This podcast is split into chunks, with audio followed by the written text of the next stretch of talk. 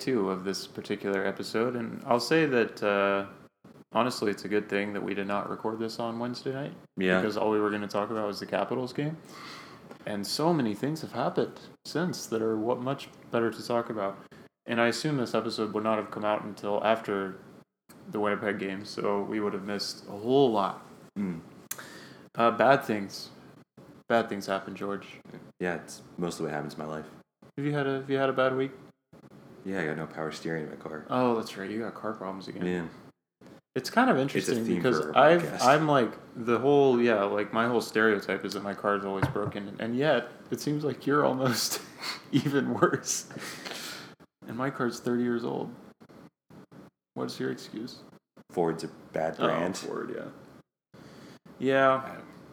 Well, anyway, it's over. It's Friday. The week is over. Hooray. Man, I Here comes another shitty one. Yeah, I had a terrible week. But it's the weekend. It's gonna rain and be warm tomorrow. That's good weather for me as far as I'm concerned. I thought it was going to snow. I was actually looking forward to it.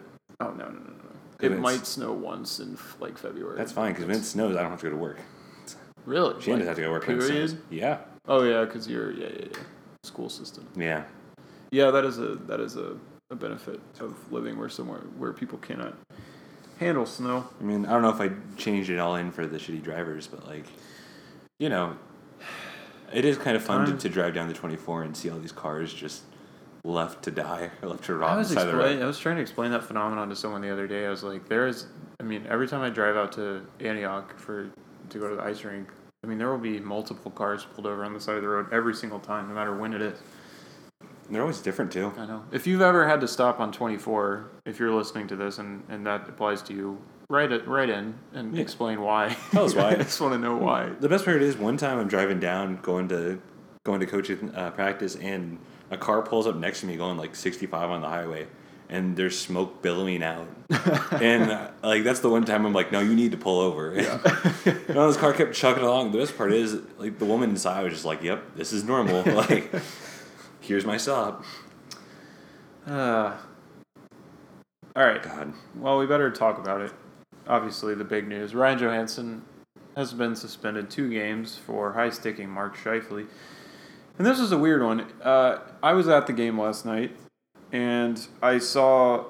I mean, it could really the incident could not have happened closer to me from where I was sitting, and to me, it looked like Johansen was kind of tangled up with Scheifele on the boards, and he twisted to get back into the play, and his stick came down on Scheifele's head. So when they said that he and they gave him a minor, a high sticking minor, and I figured that was that. I even in real time, I'll admit, I even kind of thought Scheifele might have embellished a little bit. It's just how different it looked there, and I, I told you this earlier. You know, I was also at the at the Forsberg VC hit game, and I thought that was silly. And then you watch the replay on TV, and you're like, oh. Anyway, so I see the you know this morning I see that Johansen is having a hearing from Department of Player Safety, and I was kind of confused. I was like, I I really didn't even think that it would be reviewable, and then I looked went and looked at the replay, and it looks really bad. Um, I figured the suspension would come down to whether or not they thought it was intentional, and we'll we can we'll debate this. But I at first I just want to explain their the explanation they gave for the two game suspension from the Department of Player Safety. Quote: While we accept Johansen's assertion that he was not attempting to intentionally strike Scheifele in the head, this is not a case where a player is so off balance or otherwise unable to control his stick that the play can be sufficiently penalized by the on ice officials. So that's a really ridiculous roundabout way of saying that we don't think Johansen intentionally hit Scheifele in the head, but he also probably intentionally hit him with his stick. So it's kind of a puzzling one, and I'll let you give your your take on this suspension and in the play and is Johansen a scumbag, yada yada. Let's hear it. I mean, we all know Johansen is a scumbag, but I wouldn't necessarily say he's he's that way on the ice. See, and I've I've almost I you know I used to say that I I would never want to meet Johansen in real life because I think he's probably kind of a jerk, but I don't know. I've kind of come back on that since. Yeah, I mean his his stance on dogs is kind of nice. Like, Right, and he's I mean he's right. I mean, But maybe I mean, so it's interesting because I would think that like he said he told uh, Jeff Marek and uh, Elliot Friedman that dogs are unquestionably better than people, and I agree with that. Mm. But I can also understand that that makes me kind of socially challenged, and so I can understand that he would also come off that way. I don't know. It's more the slick back hair at all times that really gets me. That's yeah, I'm, I'm, that I'm just- puzzles me. the story of, of him and junior at, in Portland was was you know I guess traditional like top five draft pick in the Yeah. CHL, but uh, I I I don't think this is this isn't really how he plays. Right. I mean, he's a tough center that gets to the dirty areas of the ice and excels. So there's always going to be dirty parts to his game, but this isn't like in his nature to do something like this. I don't think he's ever been suspended before. No, I don't believe so.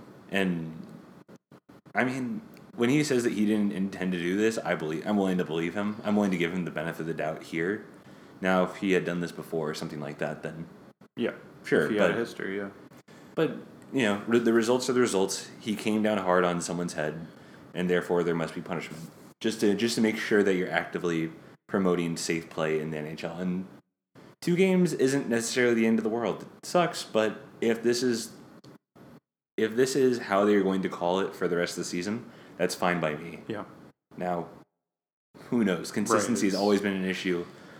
But between this and Erik Karlsson's hit earlier this earlier probably in the last month and a half or so, maybe the Department of Player Safety isn't messing everything up.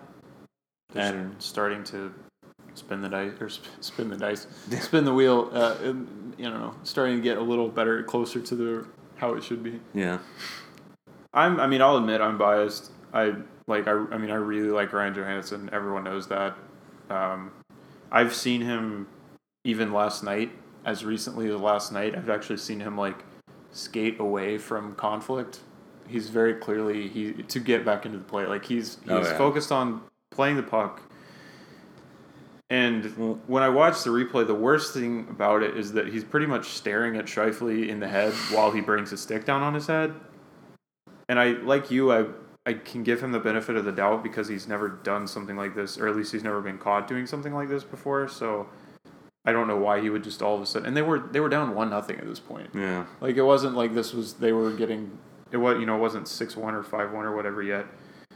Um, so he wouldn't you know I don't think the frustration would have gotten to him if that would be an excuse. The only way I've ever I've the only way I've tried to like kind of actualize it or like try to say something, you know, make an analogy to it is have you ever fallen over and like looked at your feet while you've done it? Have you ever tripped and like seen what you're doing? It, it, it happens sometimes. Some sometimes you do stupid things because you're off balance, and even though you can see Yeah. the issue, doesn't mean that you have total control. Yeah. What goes up must come down, and unfortunately, his stick came down on Yeah. Mark Scheifele's head. And I will say that he's if I have any criticisms about Johansen's discipline, he's he tends to be kind of fast and loose with the stick. It, he'll trick people or high stick people not irregularly. So maybe he'll start I don't know keeping the blade on the ice a little more now. And I'll I'll say this I while it's tempting to defend him and say that he shouldn't be suspended even I mean I think it's probably justified anyway. But I've also made it very clear that I think that intent should really not affect. I don't think intent, lack of intent, should excuse an injurious play, because I think Yeah. if you're going to move forward as a league and try to improve the health and especially for regarding head injuries of players, you can't just let people get off anymore because they didn't mean to do something. They didn't mean to hit somebody or they didn't mean to high stick them.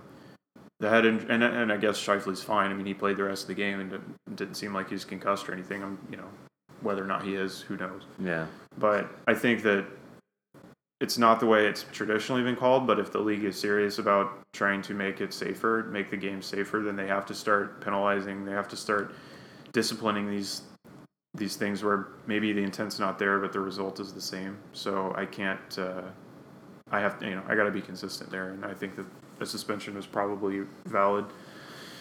The thing that bugs me, and I told you I had to turn Twitter off for most of the day because I just all of a sudden every every fan of non of not the Predators, and even some Predators fans have decided that Johansen has always been a terrible dirtbag, and this is run of the mill for him. Which, I mean, I get it. Like Nashville, the fan base is very loud, and you know, they say you suck at everyone's favorite players, and like I get that you people don't like Nashville. I can understand that, but it is really annoying when like Johansen is the one who suddenly is the target of everyone's fury. So that bugged me enough that I had to turn Twitter off. Good. You laughing at the Senators beating the Hurricanes? Yeah. God bless. Carolina. Come on. Being in, I mean, I we joke. Well, we like semi seriously joke about being Carolina Hurricanes fans. If I don't were, think I if they were it. consistently good in a heartbeat, I'd drop everything for them. They're just, I couldn't do it. They're oh, right now, yeah, no. For the past like five years, they've just been Yeah. so good, but suck at the same time. I've never seen teams lose games while dominating as they do. Yeah, and they do it on a nightly basis. So maybe they are consistent. They're just consistently inconsistent. Ugh. Anyhow, so the Winnipeg game, I I had kind of when we were recording and then had to delete our attempt at recording on Wednesday. I mentioned that no matter you know the Capitals game was great, seven two victory, and I said it's not going to matter at all if they don't beat Winnipeg because that's what this week is going to be remembered as. And sure enough, they did not only get beat by Winnipeg; they got stomped by Winnipeg Yeah. it looked like they were barely, barely hanging on for most of the game. And Rinne, um, I mean, he was fine. I didn't think any of the goals were particularly bad of him to give up. Um, Oh, I that, did that notice, first one. That first one was pretty bad. yeah, but it's Rinne tends to give up an easy one in the, like the first period and then kind of shut it down. Well, against the Jets. Yeah, Yeah. and I did think I did notice that. I think the first two or three goals that Winnipeg scored were like that player's fourth goal of the season, or Oh, like yeah. second goal of the Yeah. season. Brendan Lemieux. Yeah. Yeah. Yeah, so I think that unfortunately the Winnipeg game, and I say unfortunately because obviously in light of the Johansen news, the Winnipeg game really exposed how one dimensional this Nashville team is. They have, and uh, you know, I was watching the game and, and you see like four, the, the second, third, and fourth lines for the forwards rarely even crossed like center ice. They were in the defensive zone the entire time, and then they'd skate off and the Johansen line would come out and they'd be in the attacking. They'd be in the offensive zone, and last night it wasn't really working for them because uh, Connor Hellebuyck is a much better goaltender than Pheonix Copley. Who would have thought that? Yeah. So suddenly every shot that Arvidsson's taking is not a goal, and then they get frustrated and. Anyway, I just think that it's really brutal how one dimensional this team is because if someone gets injured or perhaps suspended, suddenly the team loses the one dimension it had. So basically, it's an interesting noise the dog is making from the hallway. Basically, it's going to come down to Pekka Rinne, I think, over the next couple games. And I've I've talked to people before on Twitter about this team, and it, I think basically if there's a, a long absence of Rinne or Johansen, those are going to be the really key uh, pieces that are missing. And that, I mean, Saros is actually Saros has actually been a much better goalie Oh, looked like statistically than Oh, Rinne yeah. in his past several starts. And the last 10, he has like a 9, Yeah. like 70. Like, he's just, Yeah. at least at 5 on 5, he's been on fire recently. So that said, it may be that Johansen is actually the. And I know there's a lot of Arvidsson fans and Forsberg fans. I like Arvidsson and Forsberg a lot. Believe me, I think that there's a reason that line, in my opinion, is one of the best in the league. And it's not just because of Ryan Johansen, but. Go back and watch Arvidsson's goals. How many does he actually create himself? And you're I gonna- mean, and how many are not breakaways? Because those don't necessarily count. Right. Yeah, the, I mean, I, I would have just. I'm sure he had a blast playing Washington. He just had every chance, like, on a platter for him. And that wasn't. I mean, uh, I know Ekholm created one of those breakaways, and Johansen created the other. And, you know, you got to be fast enough to have a breakaway. And so there are things like and that. he, but he finishes very well. I mean, he had a his their team's lone goal against Winnipeg. He scored. but He basically had a wide open net, but you know, all he had to do was stand there and not Yeah. mess it up. Like, but there are players on that team that would mess it up. So again, I'm not really trying to criticize anyone, but I do think that missing Johansen is and will end up being much more detrimental than missing the others. And I re- that's probably quite controversial, but I don't think it should be. oh, It's just, I mean, it's the age old thing of like the the contributions of Arvidsson and perhaps Forsberg are very visual, like obvious contributions. The goal being scored or the turnover or the breakaway or whatever. And Johansen's role is so much more subtle and yet so much more important, I think. yeah. So that's just always going to be a struggle. I think it also gives credence to the whole idea of gravity, where some players, you know, draw more players to them and open up space for others. It's kind of like that old Joe Thornton or Sidney Crosby kind of aspect to him. And if Johansen maybe would start shooting, then he'd probably draw even more players to him because they they're right now everyone knows he's going to pass. The good news is that the Predators play the Panthers on uh, Saturday. Tomorrow Saturday. tomorrow. Yeah. Yeah, they played the Predators or the Panthers on Saturday, and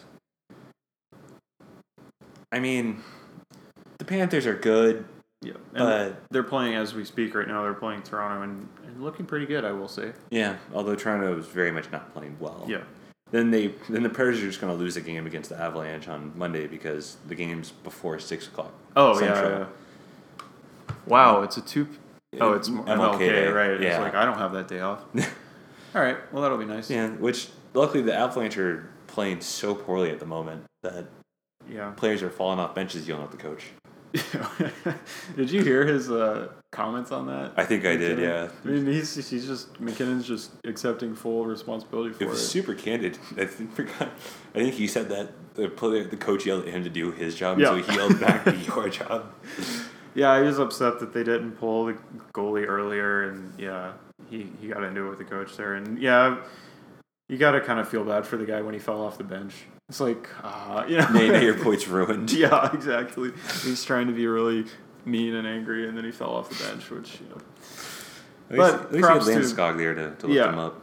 and props to MacKinnon being classy as usual and just accepting blame for it. Just a wonderful person. Yeah. So, uh, that's kind of the Winnipeg game, at least specifically talked about. It was a, a really ugly game. Um, and I told, I mentioned this on Twitter. I almost texted you yesterday morning and said, I bet Rinne gets chased tonight. I just had a weird feeling about it. And he didn't get chased, to his credit. But He probably uh, should have been. Yeah. I mean, it wasn't.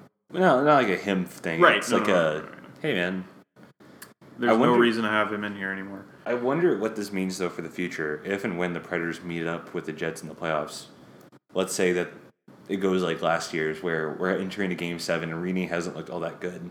Do you think Rinne gets that slack for two goals now, or do you think that that Pierre Laviolette just starts Saros and says and you know tries to be done with it? I don't. I still don't think they would start Saros. Yeah. I don't think Laviolette would do that. Now, do you think it's the right move though? Oh, I think it. would- I think that you should be. I think being a, a coach should be pretty much the most objective position on the team. You should just say, okay, pers- goalie A has Yeah. had this these results in this series. Probably not going to win us the game unless we change a lot of offensive things. Goalie B has made this. You know, it looked like this in the regular season. You d- just like remove any emotional attachment to the who's the starter and who and the confidence and whatever. It's the playoffs. You just need to win the game. So I think that if that if the same situation occurs this year where it gets to that late, you know, kind of later in the series against Winnipeg and it's looking like Hellebuyck's a better goalie, I would love to see them try something different. But Yeah. I'm, there's nothing wrong with starting Saros, but yeah, I mean, any, any way you cut it, it kind of comes off as like a slap in the face against Rinne. exactly. And that's And then yeah. let, let's say Saros gets in and they lose a two to one game. People aren't going to blame the Predators; they're going to blame Saros, that's true. which is unfortunate. It's a nasty situation. Yeah. You could just go win and then you know nobody has to get in trouble for anything. But Well, what are you going to do? Have the JoFA line play thirty minutes that night? That's what I Uh, was. I was mm, just saying not. last night. Like in the third period, I just thought, uh, you know, I would I would give a lot to have Joe, the Johansen line out there the entire game. If if they could just figure out some kind of physical way to do that, because that's the only line that was working against Winnipeg, and that's not, you know, unique to that game. That's uh, kind of how it goes somewhat regularly. Yeah. Let's talk about defense though, because a big big development of the week has been the uh, the line blender attacking the top four defense. And apparently, I didn't actually hear this. I was told that this was said by Laviolette that he doesn't have a rhyme or reason to this decision. He just thought that he should try something different. When I see that he's paired Josi Subban together, Josi and Subban together, and also Ekholm and Ellis, my thought was, okay, Subban typically is facing top line minutes. He's having the most difficult night. He and he and Ekholm are, are having the most difficult assignments, which allows Josi to go be a basically an attacking defenseman, which is where he's comfortable. So when I see that Josi and Subban have been paired together, I would assume that Ekholm and Ellis are going to then take the toughest minutes.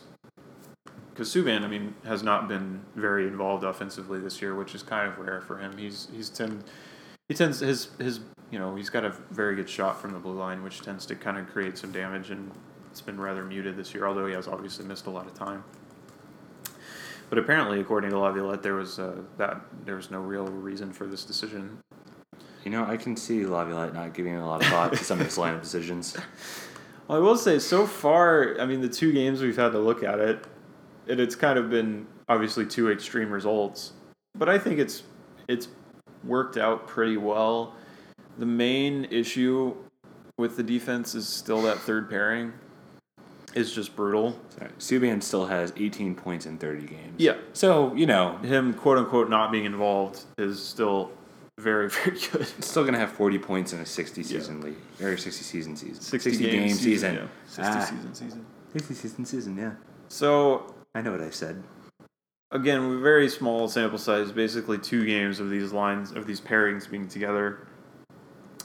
And uh, Subban and Josi have kind of been off to the races. They're pretty much positive in every possession category. Um, I mean, that's what happens when you put a top three defenseman with a top 20 defenseman. Right. It's yeah. It, the results are not unexpected. The the problem is is when you kind of bundle those together, you wonder about who's how the other you know the rest of the defense is going to shape up. Well, And they're doing all this. They're they're again they're pretty much have the lead in every every shot attempt category and scoring chance category and those sorts of things. And they're only starting in the offensive zone thirty eight percent of the time. So they're getting a very defensive workload. That said, I think that um, I actually didn't look at the opponents for the Winnipeg game, but against Washington, Ekholm and Ellis were facing the top line, the Backstrom line for Washington. which I guess that's just how much they trust Ekholm. Right. And there's so it's interesting. Ekholm and Ellis are starting in the offensive zone almost ten percent more than uh, Subban and Josi.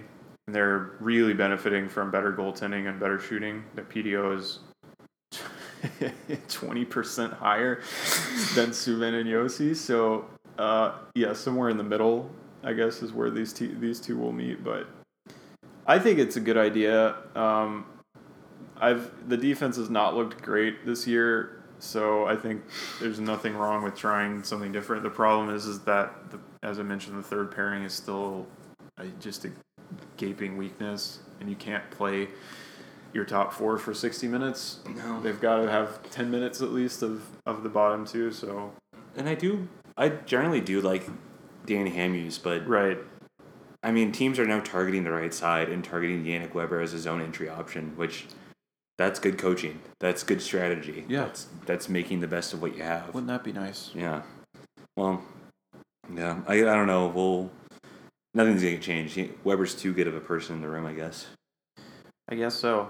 I, I mean, he's basically the the reason Weber has been a consistent member of this lineup is because he's right-handed. He, Yeah. I think skill wise and impact wise, he's you know, I'd say he's better than Irwin or Bitetto, but then the, the right-handed. I don't really. I don't. I think he's definitely better than. But Yeah, I Yeah, don't Irwin- necessarily think he's that much better than than Weber or than Irwin rather to yeah, to create a difference. Mostly just the right-handedness part. right.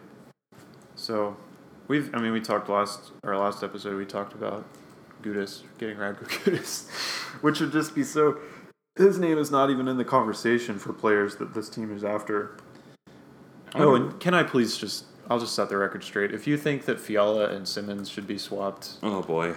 just I, I don't. I mean, watch some more games. I guess is what I could tell you. I feel like these people haven't watched Simmonds. I and don't how, think how yeah, he uh, plays. I think like- people just get certain people. I mean, there's a lot of people that are well informed that I have very good discussions with, but there's a lot of people who just kind of pick up on a name being thrown around and then they assume that that's a good idea. Wayne Simmonds is that guy, and which, I guess we don't get me wrong. He would be really good on the Predators. Yeah, I feel I- like, but the- There's a reason that he's been kind of brought up as a good match for the team, and that's basically his, his he just makes his living in front of the net, and you know, and getting a goalie goalie screen and tipping shots. on the power play. But, right, and, but which Nashville, but you could know use some help on the power play. that's fine. Like we, we can, you know, what are they gonna do? Actually, move the puck to him in, in the front of the net? No, no, no, no. I mean, no, No, no. we got to take a shot from as far in the corner of the blue line as possible. So the thing is, with it's eh, okay. So Nashville's in an interesting position because I they're they're a cup contender. I would still say, even though they this season they've been kind of up and down, and injuries I think are still quite a factor. But they're a cup contender. which means that they can afford to make some riskier moves with the roster, including sacrifice developing players for who's good right now. So in that sense, I can see why Fiala being moved is kind of a talking point. He's 22 years old. He's not having a very good year. He's about to get more expensive. There's all these different factors. And the main thing is that he's probably the most valuable roster player right now that Nashville is willing to deal. Um, so I can understand why his name is getting in this conversation, but I really am not comfortable, even if even with the position Nashville's in right now, I'm really not comfortable trading Fiala for a rental. I think if you're gonna if you're gonna move Fiala, you I would like to get someone that you can then you know sign to a longer deal, and then in that case, I'd want someone who's obviously going to be a good fit over a, a few years instead of just this the rest of the season. Yeah, and the the thing is, is that Simmonds is also going to want term, and I don't necessarily love the idea of giving term to someone whose body is actively breaking down in front of the net. Yeah, like that's a tough. The power I mean, forward is a tough role. I love the the whole idea of power forwards, but they're not. That's not a design that lasts no, for a long time. It's a halfback in the NFL. It's yeah. Their body's going to take a beating, so it's just inevitable that it starts to break down. Yeah. Um, I don't know. I I don't think that Simmonds has the tools to kind of change his game and become a player that doesn't have to re- rely on getting to the hard areas of the ice. Yeah. I don't know. I mean, because Johansen goes to the tough areas, but with the way that he plays, he doesn't necessarily take a beating all that much. Right. So it's it's a little bit different. Whereas Simmonds' job is basically to rough people up in front of the net and be a pain in the ass for, yeah. for goalies and for defensemen. Yes, Johansen doesn't really get hit very much. No. Think about it. He's he tends to be very and he's very strong on the puck, so you'd have to really hit him quite hard to get a you know to get him down. So the other names that have been mentioned though in this Fiala conversation are I think Mark Stone and Matt Duchene, which I both of which I would be much happier. Oh yeah, absolutely moving. Uh, unfortunately, it sounds like Duchene has, for whatever reason, he seems to be really committed to this Ottawa team that's just sinking further and further down. Mark Stone, I don't know much about his opinion of his team and his situation, um, but uh, I don't know. What are your thoughts there? I know that you'd you'd certainly appreciate having either of those guys in Nashville. Oh, yeah, I mean Matt Duchene is who I originally wanted them to trade for in the tourists, and I would have rather they'd just given up a first, second, and Sam Girard, which yeah, because you think about, I mean, what did that first amount to? Was Ryan Hartman, who's currently playing like eight minutes a night. Yeah. So which no fault to his own. I think right, he's exactly, a better player yeah. than no no criticism to Hartman himself, but when you think about how they're using the asset that they hung on to by getting Turris instead of Duchene, you know. Yeah. Uh, I mean, Mark Stone is probably the best defensive forward, not named Patrice Bergeron. Wow. Yeah, and even then, I'm kind of going back and forth on him and Patrice Bergeron. Like, Mark Stone's really good. He's the best defensive forward we've had since uh since Marian Hossa played. Colton Sissons? Does, does he fit, in, does he fit into that conversation? Have, have, you, but have you thought of Austin Austin Watson? Oh, jeez. Oh. oh, you know who I like? Michael Ferland. yeah, you and you and pretty much thirty other fan bases like Michael Ferland a whole lot. I mean, if he can beat addiction and he can beat Austin Watson, he's okay by me. Jeez, not gonna make many fans with tonight's episode. Yeah. I actually I had in my five thoughts, which hasn't been posted yet because our fearless leader is off doing other things. Yes. I I talk about how I actually enjoy watching Tom Wilson play when he's not hurting people. Yeah. He's, he's a really good player, and, and he it, seems to, have, which sucks. It's like the Brad Marchand thing. Yes, like, right. I want to like these guys. Let me like you. Yeah. Stop licking people. Stop decapitating people. Of course, Johansen now is the re- most recent decapitator. So. Yeah. Yeah, I, no, I agree with you about um, about Tom Wilson. He's like he's just such a force. It's, he's one of those guys that you always notice when he's on the ice. Yeah, I think and Marek had a good point to it where, or maybe it was Friedman, but it was on Thirty One Thoughts where yeah. they talked about how there's a market inefficiency for guys like that. right. Yeah. Yeah. Now guys are gonna start selling themselves as you know, Austin or uh, Tom Wilson insurance. Yeah. Which, I mean, we know that if there's one player on the on the Predators that's not Austin Watt or Yeah. Tom Wilson trips. Oh, ready and slip. I don't want that one. Um, you know, I wonder if we're going to see more of that in the NHL. Not, not maybe not fighters, but guys that can at least respond to Yeah. rough stuff. I will say too that uh, Tom Wilson several weeks ago had the opportunity to literally kill Sebastian Aho around the back of the net, and he totally sidestepped the hit. So I think he's sick of losing money basically and sitting on the bench.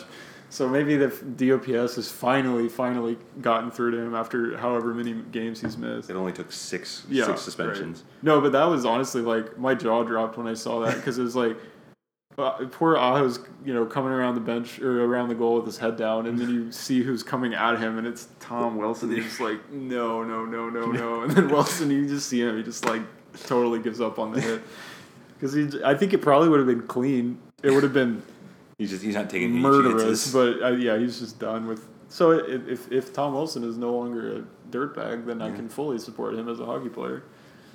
Yeah, maybe not for five point two five million dollars a year, No, but uh, yeah, what, are- what are There's you gonna do? he's not the only overpaid player in the league by any stretch. Ryan Johansen. Don't even, don't even. That's a bad joke. God, you know how many times I hear that not jokingly every day. I can imagine. I wrote an article about it. That's right. How many times I I heard feel that. like you've written multiple about it. Like at Pretty least much once, once, a month, I'll feel like I'll be like I should write another Johansen article. He's just underappreciated. Ugh. Let's t- okay. So I do want to talk not about Austin Watson, but about what Austin Watson could be replaced by on this quote unquote shutdown line. And the well, oh my gosh, hockey is my drug, and the Leafs are my dealer. Oh, it's Manny. Of course it is. Anyhow, sorry, I don't even want to talk about the third line, this the quote unquote shutdown line. I want to talk about the fourth line. Because the third line is basically getting used as a shutdown line and it's getting embarrassed. Um, although, okay, so this was really puzzling. Predlines, our former employer, you know, they, they tweeted at me a couple mornings ago because I'm you and I are somewhat notorious for kind of shitting on Nick Bonino.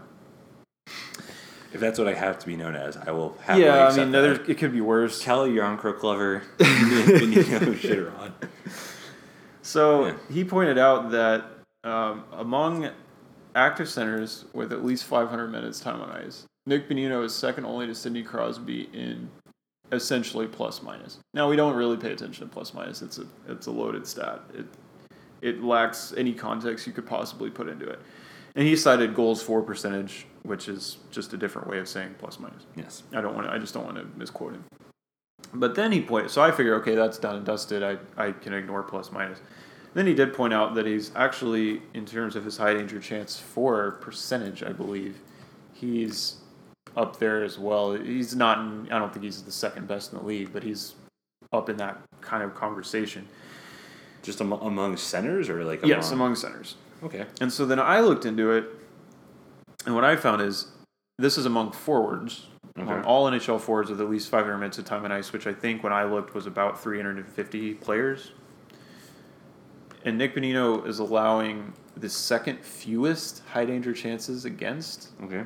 and producing like the 200 something most. so basically, what's happening when he's on the ice is nothing, which is not a bad thing because No. he's a shutdown. I mean, that third line is a shutdown line. The problem is, is when I did my little data manipulation to try to figure out like individual players, how each individual is affecting the team, I find that uh, Austin Watson, who tends to play with Nick Bonino on that third line, is like atrociously bad, and he's getting matched against pretty strong competition. So, that said, uh, what is I mean at this point, with without really preparing, how would you organize this third line? If if you're gonna have the third line be the shutdown line, Oh, if I have to have I mean, him be a shutdown line. Because I get. I mean, it, basically, the the weird thing is like the shutdown line is right now is Johansen because they're they're facing the hmm. strongest competition and also being the best line on the team. Yeah, which that's fine. That, that's an okay option. Oh yeah, for sure. But the, the thing is, is that somebody's got to face the second strongest competition, which is where the team is really struggling hmm. right now because they really only have one solid forward line.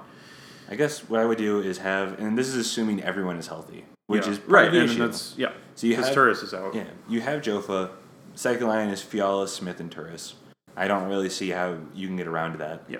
Third line, which would not be a shutdown line, but just a line I would feel confident sending out against the other team, would probably be Jarnkrok, uh, Hartman, and Colton Sissons. Yeah, that's what I would say. And I think that's pretty fair. Colton Sissons has had his best year ever, and I don't necessarily know how, you know, reproducible the numbers are. yeah, But strike while the iron's hot, and if he's playing that well, let him keep playing that well. yeah, I don't think that Nick Bonino is a better center than Cal Jarnkrok or Colton Sissons, and quite frankly, I feel fine letting those two go out on the ice with each other as you know defensive partners. I think they're pretty solid in both ends of the ice. Yeah. Jarnkrok's been unlucky this season and hasn't been great offensively, but maybe maybe a little bit of Ryan Hartman, maybe a little bit of Colton Sissons is what it takes to kind of get him going. I think that's what I would have to come up with. I look at you know like the bottom six, and I'm kind of at a loss for how everyone's performed this season. Yeah. Because I'm a big you and I are big Kelly Jarnkrok fans, but this year he's not had a good year. No. Sissons has had a good year. Hartman is not really, but he's being, in my opinion, completely misutilized. It's not his fault. Right. And so that okay, so if we're accepting then that this, the third line should be Jarnkrok, Sissons, Hartman. Okay, then you got a fourth line. You got three more guys you've got to put out there. Nick Bonino on the fourth line, like I don't mind that at all. Uh, God, I just, I guess Miikka Salomaki. I, I don't really. Then Rocco Grimaldi. I think yeah, I think Grimaldi has done enough. I mean, he's. I don't think there's any way you can scratch Grimaldi for. I mean, Rinaldo or. Yeah. I mean, that's kind of your other option there is Zac Rinaldo, who's just been. I mean, really should not even have a contract with this team for how he's performed in his limited time. But what about the one, the one person that we're leaving off, the one who really matters, the big hitter, the guy that goes out and plays the penalty kill, Awesome. Phil DiGiuseppe. he's Phil DiGiuseppe. no, uh, Milwaukee Admiral Phil DiGiuseppe. That was such a short little experiment Yeah. with him. Which, hey, I mean, three games, it's fine. He put Yeah. over 53% Corsi. Um, 47% scoring. Uh, Yeah. Scoring No, I don't think he share. played well. He was pretty invisible, in my opinion. I, I mean, he gave up. He was on the ice for one goal against and no four. Like, I just don't understand. yeah. Like if if you just run out of con, you know, you need to have a certain number of players on the roster. Just wave wave Rinaldo. Yeah, I mean, are you really gonna miss? I, do you think? Because is he going to play over, you know, uh, Miikka Salomaki or Grimaldi in the playoffs? And Yeah. do you think he's gonna be better than Eeli Tolvanen or Anthony Richard No. or Richard? I don't. Richard. Richard. Richard was actually really really bad in his. I think he played like one or two games. Played one game, had seven minutes of ice time, thirty-eight Corsi, Yeah. one goal, one goal against, two scoring chances against, one high danger chance against, none for. Yeah. Uh, yeah, his seven minutes of NHL this year would not be great. He'll come. I'm sure he'll be fine next year. But Okay, so you're saying on that on that fourth line, then you have basically Grimaldi as your right winger. yeah, Okay, so you're leaving Austin Watson out completely out of this equation. yeah, now, fine. are you talking about if, objectively hockey speaking? objectively hockey speaking, I would not mind it if Austin Watson was on the was in the lineup. He's shown that he's not really useful in an enforcer role. And seeing as he lost two fights in the last week, he doesn't really provide that much grit. His forward checking is easily reproducible. The team has a very good penalty kill without him. I mean, Forsberg and Arvidsson is very good. I'm, I'm sorry, Johansen and Arvidsson is very good as a first unit. Then Colton Sissons, Kyle Jarnkrok are really good. And if that doesn't work, Nick Bonino does serve a pretty decent purpose on as a you know as Yeah. an option there. And on top of that, I wouldn't necessarily hate seeing Miikka Salomaki or Freddie Gaudreau going out there, but hey, send Filip Forsberg out there too if you want. He does everything. I think he. I think they. I think those three, Forsberg, Johansen, and Arvidsson, all were together on a penalty kill at some point last night. Did- I swear, it was like really bizarre, but it worked. I mean, I think they created a turnover and then a scoring chance. So it's. I mean, that's what you're banking on. Here, the thing about Watson for me is, I. I mean, he's been really bad this year. There's just. There's no way to tiptoe around that. He has played tough minutes, so I think that before just firing him into the sun, perhaps you could try him on that fourth line role against weaker competition and just see. The problem, I mean, he has some he has some attacking ability, but he's so quick to dump the puck, which is really, I mean, the whole bottom, you know, the bottom six is guilty of that. But like Watson, I mean, since he's a bigger guy and likes to hit people, he's basically just going to dump the puck into the boards and then chase after the hit to try to create the chance. And when you play it like when you play a team that's I don't know one of the better teams in the league, like at Winnipeg, it just doesn't work, and you can see it not working. But he's just gotten this reputation as a great defensive forward, and it's just, it's not working this year. So I anyway, I'd be willing So- to try Watson in a deeper role. I'm gonna throw some stats at you. Real Oh, quick please, from, yeah. from from the wonderful Corsica and Man in Manioc. Citing your sources, unlike apparently the trend nowadays, is Yeah. these people are getting in trouble for not citing their stats. All right, Good. go ahead. Uh, Austin Watson, in how many games? 30 games that he has. He's been on the ice for 12 goals and has been on, or four and 12 goals and 11 goals against. So 12 goals for, 11 goals against. What do you think his expected goals for is? Six. 10.61. Okay. So that's pretty that's pretty Yeah, reasonable. pretty I mean, if you're within 0.5, like that's probably not a mistake. Yeah. Now, I want you to guess how many he's expected to be on for against. It's got to be. It's got to be at least eighteen. It's not it's not that bad. okay. Okay. It is 15.49. so he's been getting pretty lucky, which I feel like that's for the most for most of the Preds. That's still but like that's over 5 more goals than than Yeah. than what's expected. It's just a little bit brutal. I don't see his war numbers right now, but I know that he consistently ranks negative. Yeah. Mostly what he does well is penalty killing, and, and even then, I don't see that as this great thing. Well, you just got to ask yourself if that's if if one player with upside on a penalty kill is worth the roster spot. I mean, that's what it's going to come down to.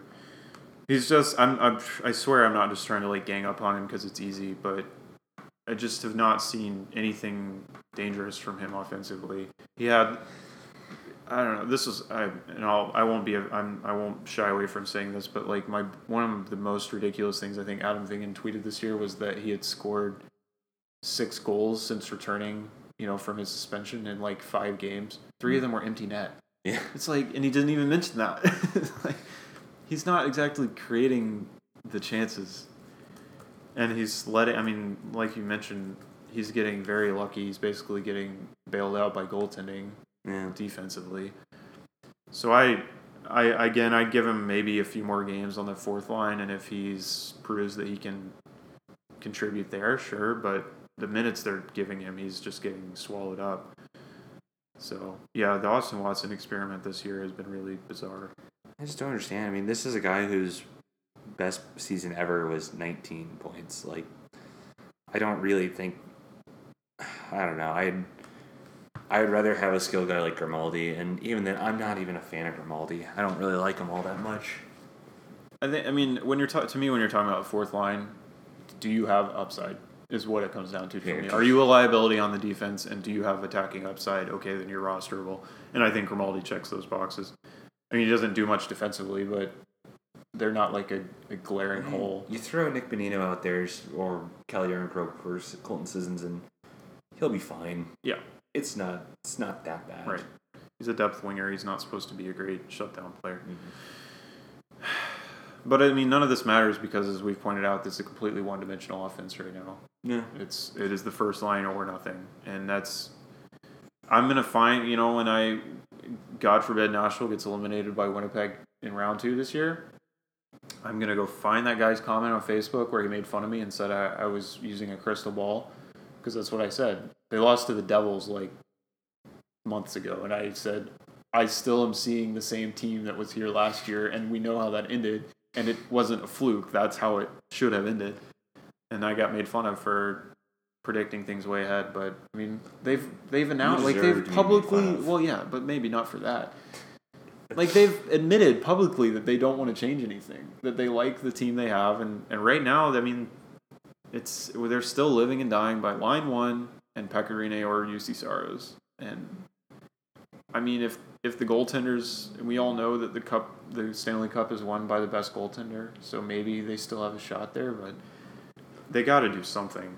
I mean, and, and if David Poile's claiming that the Winnipeg game was his, you know, measuring stick for should they trade, make a trade or pick someone else up, I mean, you got your answer. They got crushed. But what happens if they have Kyle Turris? I think he makes up those four goals pretty easily. No, we, you're triggering me, man. You, you, these I jokes, don't- I don't like Kyle Turris either, man. I think I, I dislike Kyle Turris more than you do. Yeah, you definitely do. God, I really dislike that guy. Because I still, I mean, re- I sure, he's a wonderful person, but yeah, I think he's probably one of the nicer guys on the team. I, just- I uh-huh. don't trust any. I don't trust forwards that played in the BCHL or the AJHL. I don't trust forwards that didn't play in the in the CHL or through the USHL in college. I don't know why. You don't like the Q? No, the, the Q The CHL is the the Q, Oh, I see, I the Q, the. O, and the W. But they play through like the Alberta Junior Hockey League and the Yeah. British Columbian Hockey League. And who's the best player to ever come out of the British Columbian Hockey League? Oh, I couldn't even tell you. Matt Irwin. Seriously. Most games for a player that has come out of the British Columbian Hockey League. Props. I always knew Matt Irwin was. Special. Which no no disrespect. I mean, Matt Matt Irwin's played for like eight or nine years down in the NHL. yeah, he's made a career out of it. like mostly by you know going to one team or one, going to a team one year and Yeah. team be like, oh, he sucks, and then he goes to another team. Like, oh, he sucks, and then going to another team. Yeah. Hey, look at that. He didn't get better at the age of twenty nine. Man, this has been like your probably your favorite episode ever because you just get Right? to bitch and moan bitch and about moan about the team every like the whole hour has just been you complaining. It's honestly, this is what I wish every podcast was like. I just want somewhere to bitch and moan. But it's uh, I don't know how you can delude yourself though. It's the forward. I mean, it's it's to me like the defense is fine. It's just the forwards. Yeah, They're, I mean- they don't. They're not. They don't have the depth that they've been praised for having for so long.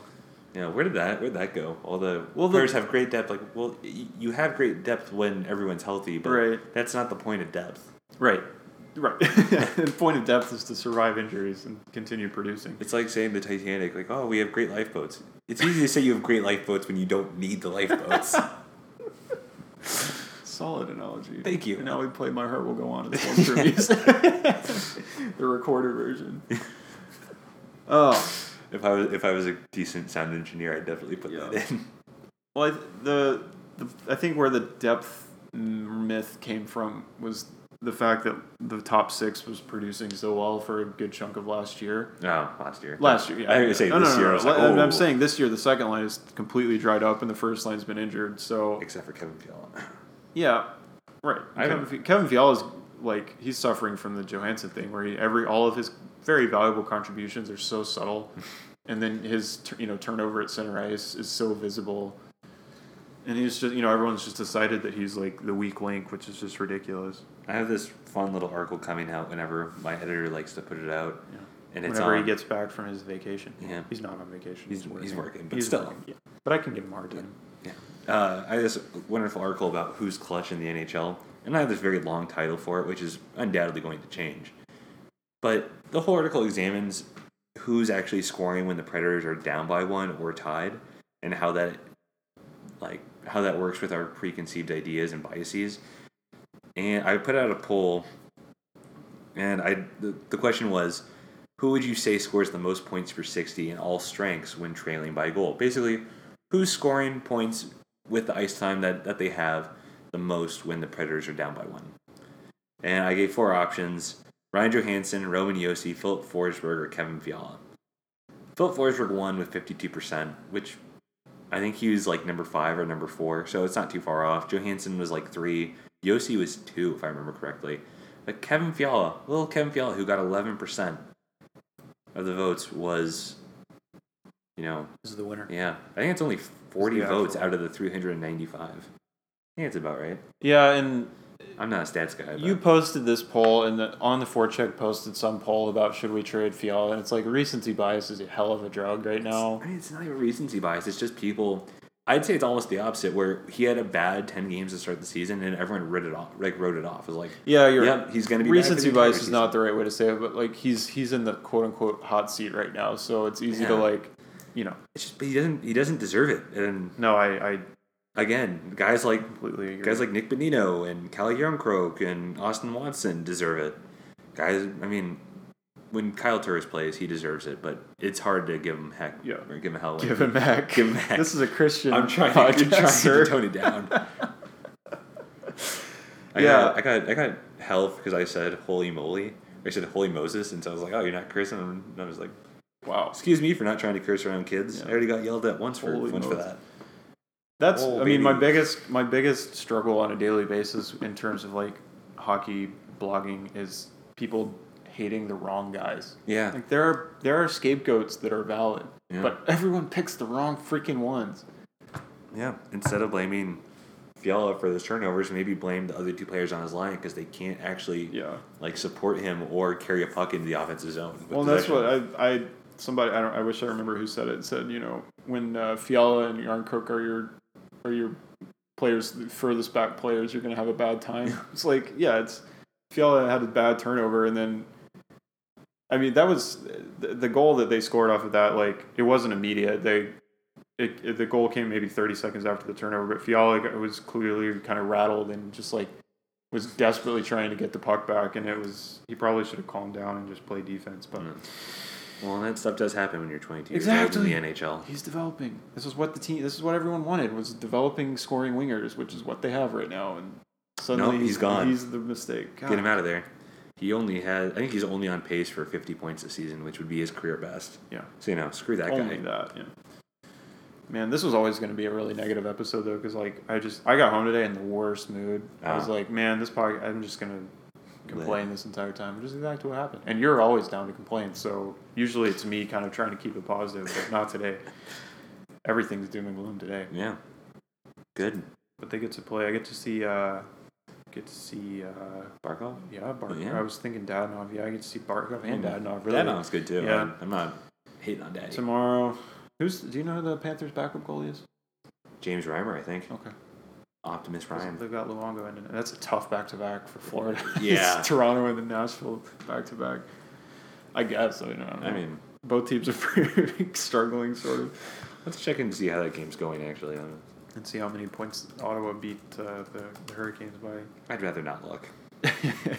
Nope, 3 1 for the Panthers with 10 seconds left. oh, Oh, baby. they're gonna if they get four points out of this back to back. I'll be shocked. All eyes on the Panthers. All eyes on South Beach. the real team of Florida. yeah, yeah, because the Leafs, uh, they they, they beat Yeah. uh, Tampa, right? Tampa, yeah. So Which, I mean, pretty sound. you know, that happens. Yes. Tampa loses. They have to lose eventually. Right. It's ju- It's just math. Ah, they they were the the first team in NHL history to win 34 of their first 44 games. Unbelievable, Tampa. So that's why none of this matters Yeah. because it's just who gets to lose to Tampa at the Cup final, assuming everyone's healthy. Yeah. Well, all right, I've, I've made my piece. I've complained about all the players I need to complain Let about. me see where we're at for time. I haven't complained enough about it. Peter Laviolette, but I usually give it to him. So, and uh, Kevin McCarthy. Yeah, that power play is bad. I, w- I had a, I had high hopes because on I I mentioned this on our never to be aired 15 minutes of recording on Wednesday that they I think they have made some adjustments to at least one of those power play units and it looked good against Washington. Oh, the second one, yeah, with the, the low to, to mid. Yes, the, the they get a guy behind the red the, the goal line and try to get the pass into the slot, which is great. That's what they should be doing.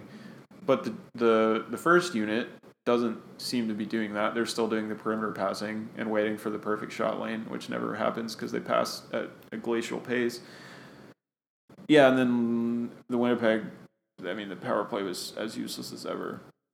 They start, you know, they I think they at the end of the first period they they drew a penalty with like 12 seconds left. It was like, okay, they basically get an entire power play to start the second period, and it was one of those where it was like Nope. it you blinked and you missed it. Like it was as soon as the period started, it felt like it was over. The power play was over because it was just completely ineffective. Because they're just. Forsberg was really frustrated last night. I saw him. I think uh, af- coming off his last shift because he had a pretty decent chance for a shot and he kind of flubbed it. And he, you know, he was obviously he kind of slammed the door and he was pissed. I think Forsberg when he's not when he's not scoring, he he tries to find the perfect shot. And really, like what you should do if you're having trouble scoring is just start to the net. throwing everything in net. And The Craig Smith model. Exactly. Just try to get an ugly goal with a lot of traffic and whatever. And, and Forsberg is like, I mean, he's skilled enough that sometimes it pays off, but when you just wait forever to try to find that perfect shot, like they do on the power play, a team like Winnipeg just eats it up. Yeah. So, All right. Do we have any other questions we had to answer? uh, I don't know. Brian was supposed to send us a bunch, and then he, never got around to it. Oh. So, if you're listening to this, Brian, shame on you. I guess you are listening to this. For shame. For shame. Uh, Corey, uh, J. Corey Francis, our former Predlines editor, wanted to know about Ryan Ellis. And I will say this about Ryan Ellis. I won't get super, I have like a Let's table. not get into I won't get super into it. he's not playing as badly as you might think in terms of his performance. Like I compared his current season to the past two. He's slightly worse in all the categories, but he's I don't know. Some he he looks worse than he is in my opinion. Yeah. And now that he's paired at that goal, I think it's going to be just fine. Yeah, nice little steadying presence. He doesn't Yeah. have to worry about basically going roaming up the ice Right. every ten seconds.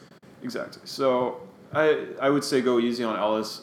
Again, I it's easy to, to when the team is struggling to really blame like the headline players, but I don't think that's where this team's problems are right now, defensive or offensively. It's it's a you know, like the bottom nine forwards are the, are an issue right, and really only like seven or eight of them. Mm-hmm. And we're not named Smith or Fiala. Right. Smith's just being Smith all the time. Yeah. Like it's hard to get mad at him. Like this is who he is. This is this is what he does. He's gonna shoot the puck from everywhere. yeah. Except last night he had a two on one. This was hilarious Oh, just because you just you love like you know when the team's already struggling and people are mad like you love when like when Fiala has a turnover at center ice you're just like you're not doing yourself any favors right now so Smith skates in with I assume it was Fiala it was you know it was a two on one and he tries to do like some fancy saucer pass last second and it gets blocked by the defenseman who had been on his stomach for like you know five seconds and so it rather than taking a pretty nice like open shot and then like 10 seconds later they're back in the zone and another two for two on one and he shoots from the blue line. It's like, dude you shoot like ugh, flip those. Yeah. flip your approach to that situation yeah. So, but i don't think that like ryan ellis is to blame i don't think kevin fiala or ryan ellis or any of these bigger names are remotely responsible for what's going on right now. Yes they're underperforming well fiala maybe not uh, if this is underperforming for Fiala, then that's a very, very good reason to keep him around. Yeah. Um, but Ellis is, I was surprised that Ellis has not been quite as bad as maybe he's looked. Um, and I don't think that, I don't know, I don't buy really into the contract thing. I don't know how much a player thinks about their contract situation on the ice. I imagine it's very little. I don't think he's like, I made it. Yeah. Now it's time to yeah, relax. time to chill. Which Johansen got accused of too, which I think it's just I I think when you're on the ice, it's the same reason I don't buy into the enforcer policy. It's like I'm not I don't think you're gonna change the way you play the game your entire life because of this particular factor that's suddenly in it. So I don't think Ellis is laughing on the way to the bank and thinking he's not gonna play anymore. Um, which I don't I know I don't know if anyone's really suggesting that, but it's it's you know maybe worth mentioning. Yeah, Mhm. Those are the those are the uh, the question. And Brian again, shame, For shame. shame. You got me all excited about these questions you were going to ask, and then oh well, your loss. Yeah. You don't get to hear our expert opinions on whatever it was going to be. All right. Should we uh, start the show off properly? Yeah, we should. Uh, you're listening to Between the Fangs, uh, produ- production of Penalty Box Radio, where we talk about predators, uh, particular the Nashville predators, particularly through an analytics lens. Although a lot of the episodes are much like today of just kind of complaining about general trends. Oh no, we do use stats to back them up. Yes. Yeah. Definitely. I, I mean, try not to have any like gut feelings affect how I feel about players. I was even objective about Austin Watson, which is very difficult for me. Shocking. Anyway, yes, thank you very much for listening. And uh, George, why don't, why don't you uh, plug your stuff? It's inappropriate. Ridiculous. uh, find me, find me on Penalty Box Radio. Uh, I should have two articles coming out relatively soon. One on who's clutch and who's not. Not really who's not. More just highlighting the good. I'm trying not to be so negative. Everywhere, Uh, if we had a, a what's what's the word I'm looking for? I don't know, man. Oh man, we all sit around in a circle and tell people, tell someone you love them and you, how their habits are hurting you. Intervention. Yes. My lord. All right. Gotta uh, stop being so negative. all right. Uh, find me on Penalty Box Radio. Otherwise, find me on Twitter at GeorgeM1019.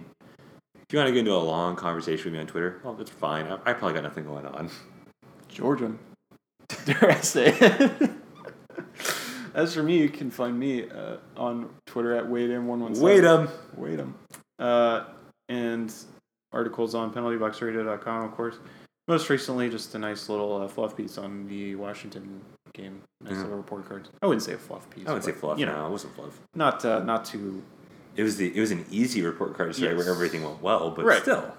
Yeah, and I, I figured since. I did that one, you were going to do today yesterday's. I But you had it. already, I guess you've already written two articles, so Yeah, the two articles kind of still my fault. the the five thoughts is like a thousand words. The the clutch one's like two and a half thousand. Like it gets up there. Yeah, yeah. The Johansen one just kept kept coming. Just words kept coming. uh, I guess we should also plug our Tableau page because you can find all kinds of cool uh, graphs and visuals about how the team's shaping up, uh, and it's been updated quite recently. So it Michael's done a really good job. well. I get bored sometimes and do it. Uh, yes, so that uh, There's on really nice picture of public both of dot us. yes, Thank from Thanksgiving. When I met his family, it was really cute. Uh, my special friend George. uh, public.tableau.com slash profile slash George dot george.matterangus. You can you can find it on both of our Twitter Yes, pages. or you can just click it from the Twitter profiles. Anyway, thanks so much for listening, and uh, we'll try to be back next week sometime. Chicks for free.